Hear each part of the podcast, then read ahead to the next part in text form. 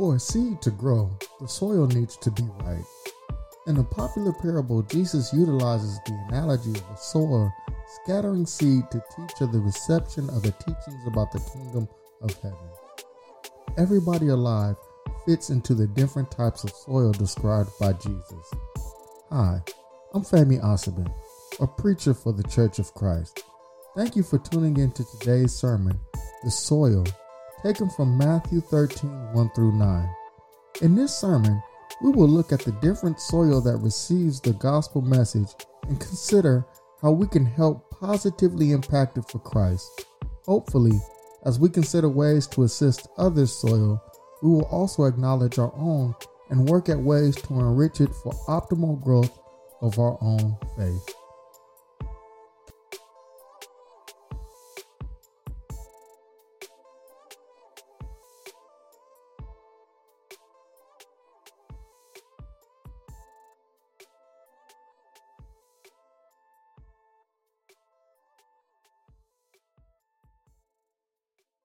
Before we moved, I had tried to start to grow a garden. And um, if you've grown a garden and worked around plants and vegetation, one thing that you'll find out is that soil is very important. While all ground will produce something, be it weeds, be it grass, be it just wildflowers. If you really want to grow something specific, you got to have the right type of soil and the right mixture for it. City boy, I didn't know that there was sandy soil. I didn't know that there was clay soil. I didn't know that there was hard soil. I didn't know that there was soft soil. All I knew that there was dirt. dirt. and you put dirt and you get grass, so you get something there. Now, as, as we all know, some ground or grass or dirt, a lot of people walk over it, trample it, and it makes it hard for things to sprout but that doesn't mean that it won't produce. Some ground has rocks in it, some ground is just um, in a bad spot to where there's a lot of animals that come and eat everything that comes on it, that falls on it. If you have a tree that the ground can't get no sunlight, the water will just sit there, it won't seep into the ground and it won't evaporate, so it kind of messes it up. So we know that in life, the type of ground that one encounters is complicated by all the situations surrounding that ground. And so while you might have one seed that will produce, it's very important to understand the ground if you're going to be intentional about producing whatever it is that you're planting. Jesus uses this analogy in Matthew 13 to talk about the world's reception of the kingdom of heaven. It's one message encountering different types of grounds. And what's interesting about that is that it's just one message. And the only thing that's different is where that message falls. So, on onset, looking at this, we understand that we cannot pick and choose the seed the best that we can do is try to cultivate the ground in which the seed is planted in or which the seed falls. Matthew 13, I'm going to read the first nine verses, then we're going to jump down to uh, verse 18. That same day, Jesus went out of the house and sat by the lake. Such large crowds gathered around him that he got into a boat and sat in it. While all the people stood on the shore, then he told them many things in parables, saying, a farmer went out to sow his seed. As he was scattering the seed, some fell along the path, and the birds came and ate it up. Some fell on rocky places where it did not have much soil. It sprang up quickly because the soil was shallow. But when the sun came up, the plants were scorched and they withered because they had no root.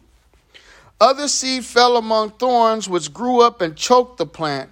Still, other seed fell on good soil where it produced a crop, a hundred, sixty, or thirty times what was sown. Whoever has ears, let him hear.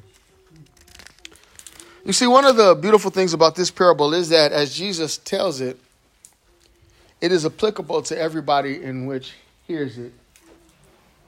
In his context, historically, and our context as we read the scriptural narrative of Jesus telling that parable to the people.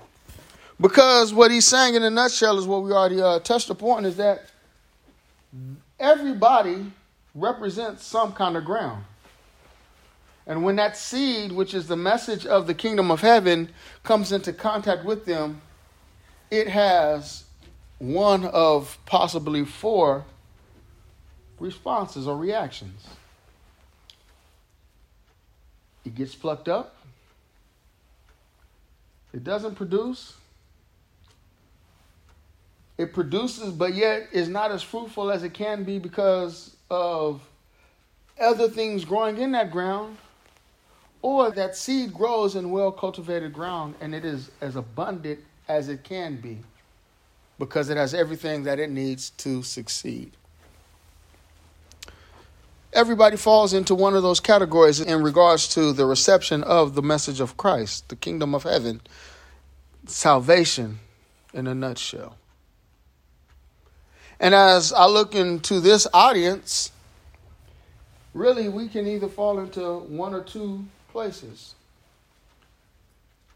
We are either the ground that has thorny bushes that grow up with the seed, or we are the ground that has a plant that produces at some rate bountifully.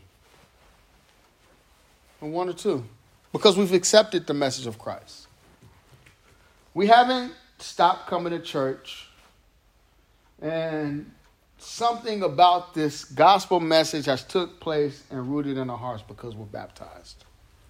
So we do not have to question if we are of stony ground or of ground to where the birds come and pluck the seed out because we have shown evident in our lives that we fall into the latter two categories. Another thing I like about this this parable right here is that you don't need a lot of brain power to figure out what Jesus was talking about. All you need is one ability, and that's the ability to read. Because when you continue reading, Jesus tells you exactly what he's saying. So, we get to verse 18 in the same chapter. Listen then to what the parable of the sower means. When people hear the message about the kingdom and do not understand it, the evil one comes and snatches away what was sown in their hearts. This is the seed along the path. The seed falling on rocky ground refers to people who hear the word and at once receive it with joy, but since they have no root, they last only a short time. When troubles or persecutions comes because of the word, they quickly fall away. The seed falling among the thorns refers to people who hear the word, but the worries of this life and the deceitfulness of wealth choke the word, making it un fruitful. But the seed falling on good soil refers to people who hear the word and understand it. They produce a crop yielding a hundred, sixty, or 30 times what was sown. Exactly what Jesus was saying in a nutshell. That out of all of the various types of soil present in this world, only one type of soil produces the seed sown in it to where it actually grows a crop. As this church is preparing to try to, dare I say, re evangelize Earl, at some instances, introduce ourselves to people who might not be familiar with us, reintroduce ourselves to others who have some type of knowledge. We're doing exactly what this passage says. We're going to sow, scatter seeds, the message of the gospel. It's only four different responses that we should expect. And it's not upon us to determine how a person receives us. But I will say that we can impact it just a little bit. Because as I started, I was talking about the growing of the garden and the the things that I kind of learned just from that experience. And one thing that I did learn was that a person has some type of ability to change the soil in which they interact with on a consistent basis. So one of the things that I learned when I had the little garden I was trying to start was that you can create a compost pile. You can actually put together some materials and let them go through some natural process that when introduced to your ground will make it fruitful and make it better for whatever seed you put in it. Now there's compost, there's uh, fertilizer, there's all type of things that you can put in your ground. They call enhancements to make that ground grow. So we have some ability to have a better situation for the seed through some concerted effort. And as sowers of the seed, I think it's up on us to be aware of this. Because if, if, if, we're not cognitive of the fact that we can impact the reception of the gospel, then we might not even try. So we think about this sower.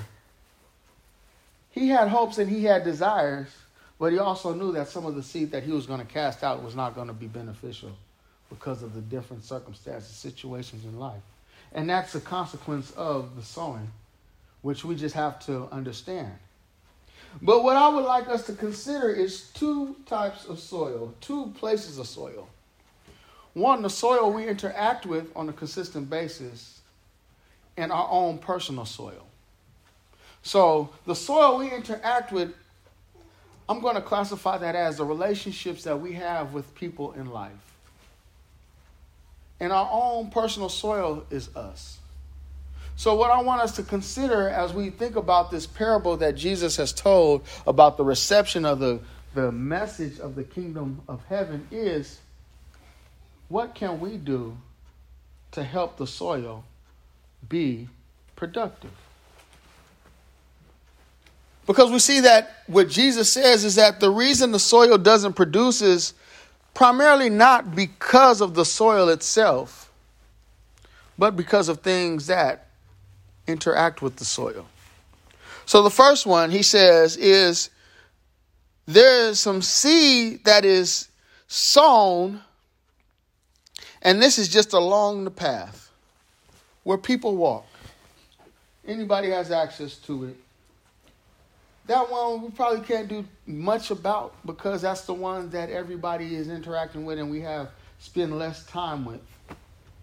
And those might just be people that we meet cursory in life, the grocery store clerk, the gas station attendant, the ones that we don't really have any real meaningful interactions with, high and by, or just see your face and you're a familiar face just because where we are located on this planet we just tend to be around the same places around the same time. That seed that we possibly could throw on the path, that if given an opportunity, we might be able to say a message about the kingdom of heaven, about the gospel, and who knows where it'll lead. We might even say this message without even expecting much in return. But just think we could present the message. How many times have you been out, and it happened to me a time or two, and somebody mentions Jesus to you? And in a little bit in your heart, you was convicted because you said, I should have been the one to bring that topic up. You know what they just did? They just scattered some seed along the path. We can do that as well. And I don't think that it's something that comes naturally to everybody, but I think it's something that we could try, we can work on. Incorporating conversations, languages in our vocabulary that when we interact with people just naturally, we tell them about the kingdom of heaven. It might just be something as simple as I'm on my way to church. Do you have a church you go to? You know what you're looking like you're having a bad day? I'm going to just pray for you. It could be simple things like that that put a thought in people's head that focuses them on Christ. That you already know that you're not going to have a lot of time to, to cultivate this relationship, but you want to do something to where you're scattering seed. And we can get there, I believe. It just takes intention. Because this activity of scattering seed by the sower was one in which they intended to do that. A person cannot scatter seed if they have no seed. And we, as Christians, we have seed to scatter. All it is is the message of Christ. We're not responsible for how a person responds to it. Our only responsibility is spreading it. It's an easy thing to say, but sometimes it's a challenging task to perform. Why? Because we got so many other things in this life that we're concerned about. So many other things that keep us from sowing that it just becomes something that we don't do in a while. And so, as we consider the first seed, to which we don't have that much control over the growth, the impact that this seed will have in the, the, the ground, it's just a seed on the path. Just finding ways to just present Jesus in normal interactions with people, even people that we will not even have any other interactions with in life. Because we just might put something in fertile ground that we have no control over that God is cultivating. Remember, there was one time when Paul was talking about the work that him and Apollos did? I planted Apollos water, but God added the increase. We don't know what's going to happen if we scatter seed. And that's just seed on the path.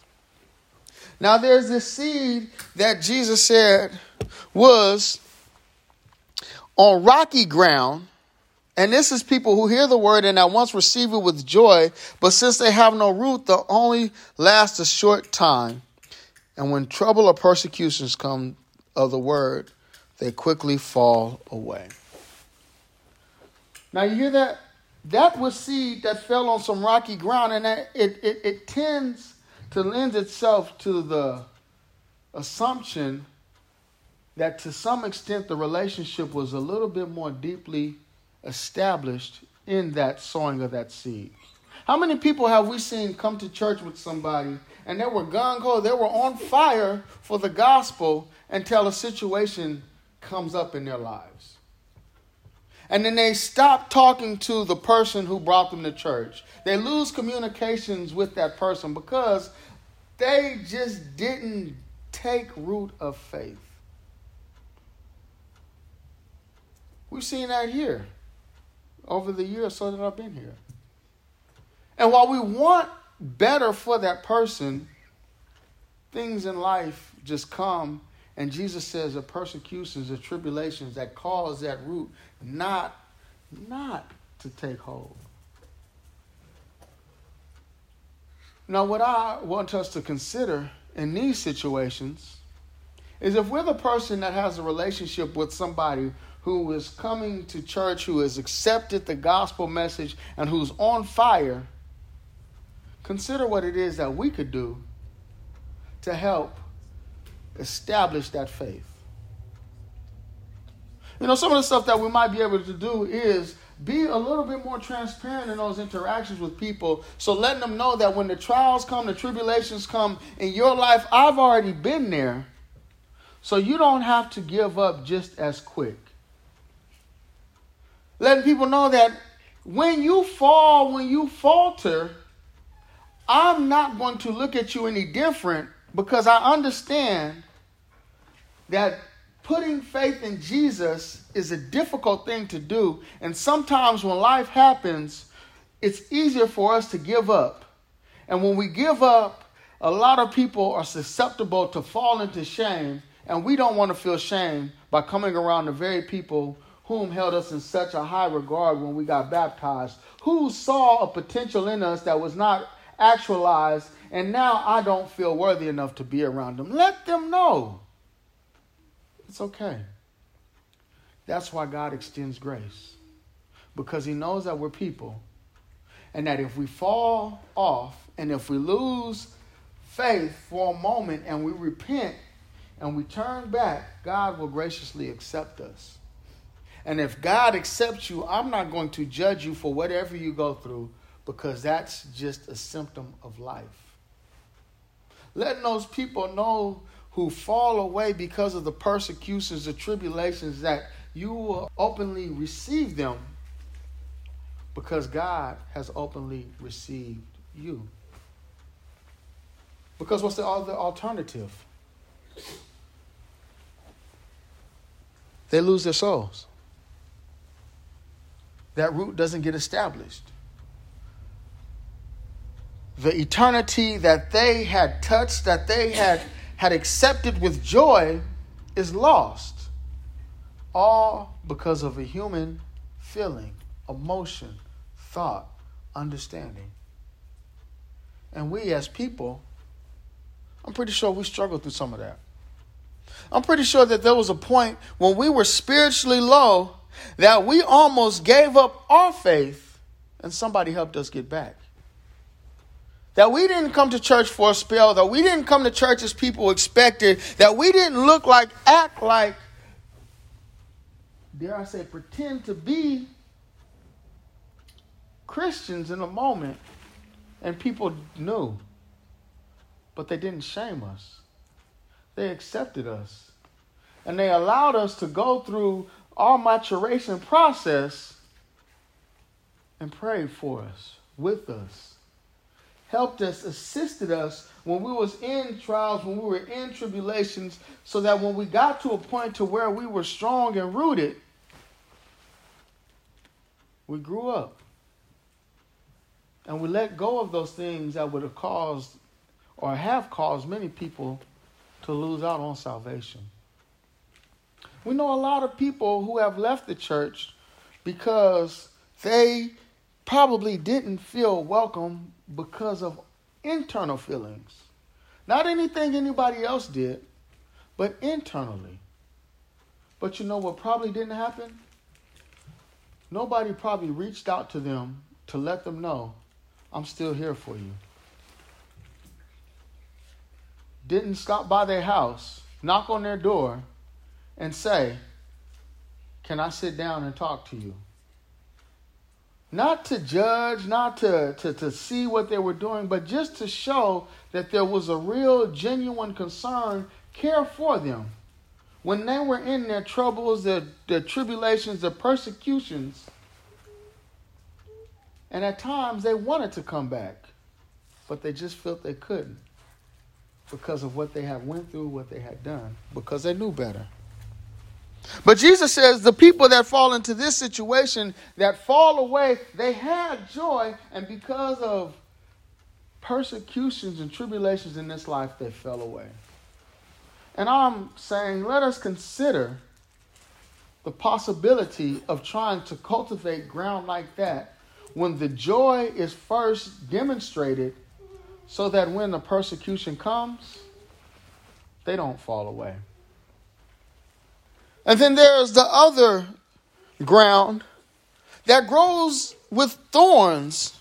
And what Jesus says is that this is the seed that falls among thorns, referring to people who hear the word, but the worries of this life and the deceitfulness of wealth choke the word, making it unfruitful.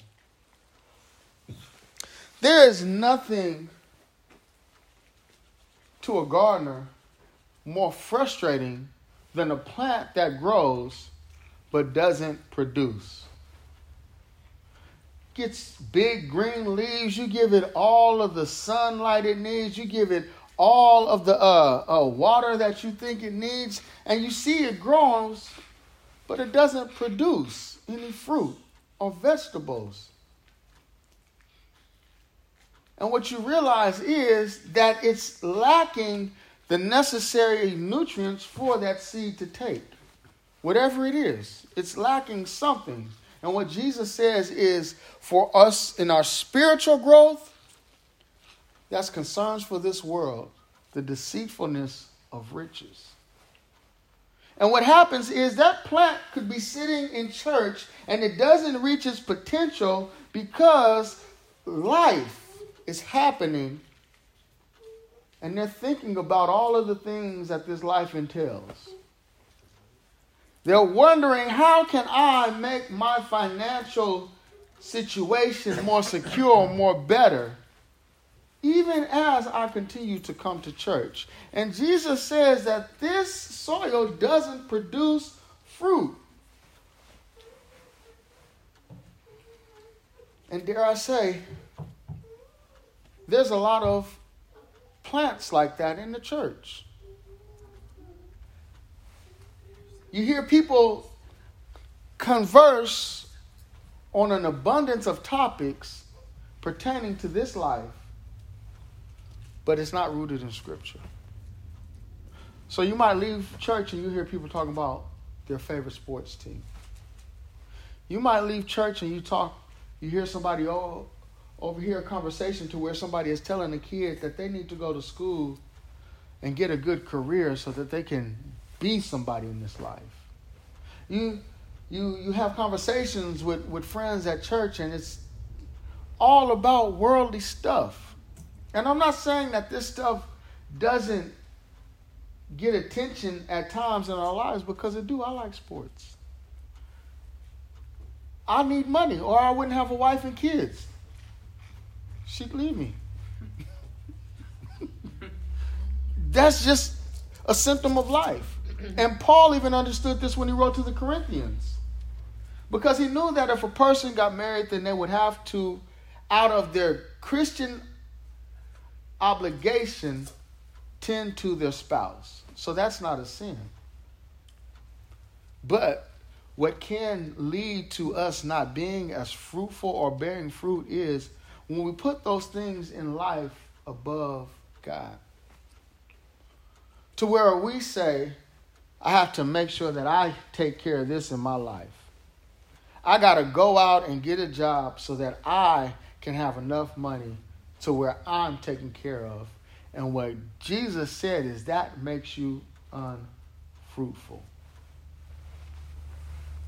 So, what do I say? How we help people with that? We can help fellow Christians learn to see the deeper truths of life and to look past what is physically present for us and to recognize the spiritual implications of what we are doing so that a person while they're working on obtaining this earthly status they're also considering how can i improve my spiritual status? What can I do to make sure that I'm bearing fruit in what I believe in Christ? And so that might be altering the conversation at times. Yeah, my child's going to go off to college. Well, what church are they going to attend? What do we need to do to make sure that they are still growing spiritually? How can we ensure that your child doesn't go out with all of this newfound freedom and not be the person in which we raised? Did you see the game last night? Well, I saw it, but what about the sermon? We can catch the game later.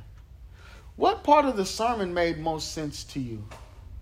What didn't you understand? Let's ask the, the teacher preacher about that. Man, I'm thinking about getting a new job. Is that job going to interfere with what God is calling you to? Maybe those are the questions that we can strike up with our fellow brothers and sisters who have believed in this Christian message, who have invested time into coming to church on a regular basis, but they're not bearing fruit. It's difficult, it's hard. But if a church, if a person isn't attentive to that, then what we're doing is we're selling each other short. We're not challenging. We're not we're not helping each other grow spiritually. And we might be nice, we might we, might love each other, but that love will not translate into spiritual growth. And that's something as a, a congregation that we have to think through because hopefully we will plant seeds that grow. And we might even help the ones that are already here grow and, and produce fruit at a higher rate with some intentionality. But hopefully, as we go out and try to reach citizens in this city and the city around us or just in life, we can get to a point to where when we see a person who who decides to hang on, that they don't just come sit in the pew and have no growth. Because there's a lot of people in churches, it's, it's only one church, there's a lot of people across the church in the world who are not willing to step out and do anything spiritually because they don't have the faith, the confidence that God has given them a gift, an ability, or a purpose for them past sitting down and coming and giving on Sunday and filling a seat on Wednesday. You see, they're not producing like they could or they should.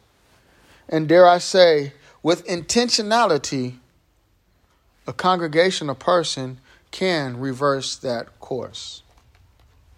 And then there's the fruit that grows on the plant that's successful because it has been cultivated in rich soil. I would say if that is you, share your light with somebody else. Help them to get to the same place that you are at.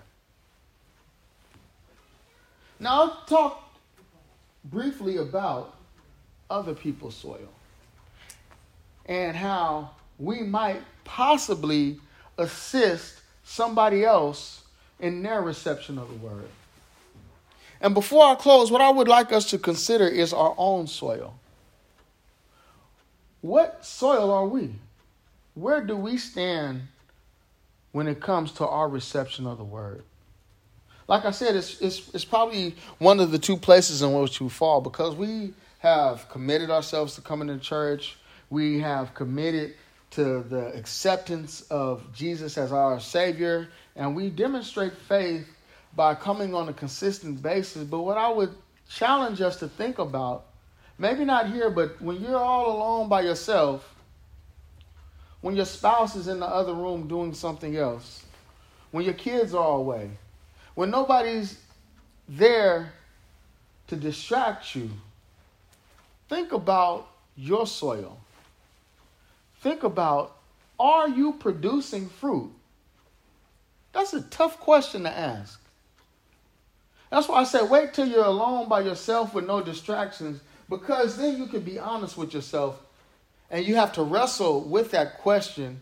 And you really have to consider Am I producing fruit? And if so, what does that fruit look like? How can I tell that I'm producing fruit? What is that fruit looking like? Because we know when we have produced in this world, we get a raise, we get more friends, we get more things, we have a greater influence on people.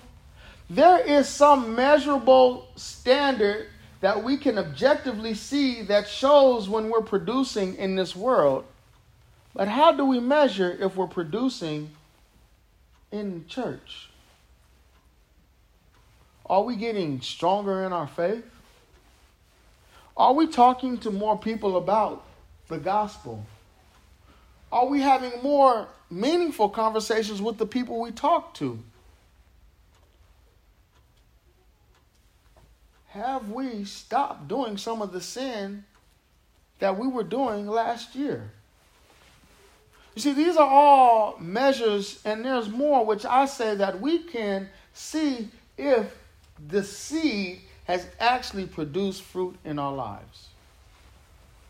Because the last thing we will want to do is to lie to ourselves and say that we are at a place to where we're not because we haven't did the tough job of self-reflecting on where we are with God. It's easy. It's easy to just come to a place, and that's anywhere. I'll say work. It's easy to just go to work. Once you get the job, if you just go there on time every day, there's a high probability that you'll keep the job. But to actually advance in it, you have to be committed. You got to be willing to follow the rules even when everybody else is not. You have to be willing to have integrity to hold yourself to the company standard even when you might not necessarily have to. And you have to be willing to do that not with the hopes of getting a raise, but with the mindset that I'm doing this because this is the right way to do it. You see, in the church, it makes it difficult because our reward is fully received after we die. And so while while we have this notion that we're going to go to heaven, it sometimes makes it easy for us to not live up to our calling because all my rewards later. I'll get that later. And God has grace for me. And my my reward is heaven. That's that's how I know I made it when I get to heaven. But dare I say, if we look for other things that give us that that that gives us a sign that we're on the right page, I'm pretty sure we could find them in our lives. What are the type of things that we're allowing in our soil? What is it that we dwell on? Is it things that's of this life or things of a spiritual nature? What is it that we do? Where do we put most of our time? Is it things that are going to perish in this world? Or is it with activities that we will continue in the next life? Who do we spend our time with? Is it people who are going to go to heaven or people who have no regard for godliness and whose soul is going to perish because they are bad soil? And if we start reflecting on those type of things in regards to ourselves, I think we will get to where God wants us to be. And that's difficult because it's easier to look at your neighbor's lawn and to see how green or how green how green it is or isn't. But when you look at your own lawn, you're forced to consider what you can do to keep it up or to make it better. Where do you have to weed at? Where do you have to remove rocks from? What needs watering? All of those type of things are things that we should consider for our own spiritual growth. And as we consider it for ourselves, also see how we can help somebody else grow spiritually by helping them till their soil. Because that's what a community of Christians is for. It's for the benefit of the body. The gifts are for the body so that we can all come to the unity of God. And if we don't do that, then we're not going to bear as much fruit as a collective. We might bear fruit individually, but as a collective, we're going to miss out on some of the produce that we could bear. I just was trying to get us to consider Jesus' parable in Matthew 13 because it touches all life, all everybody on this planet, and to see where we fit. And hopefully we do the hard work of one, growing ourselves, and two, helping others to grow. So that everybody that says they want to grow spiritually that comes here actually does that.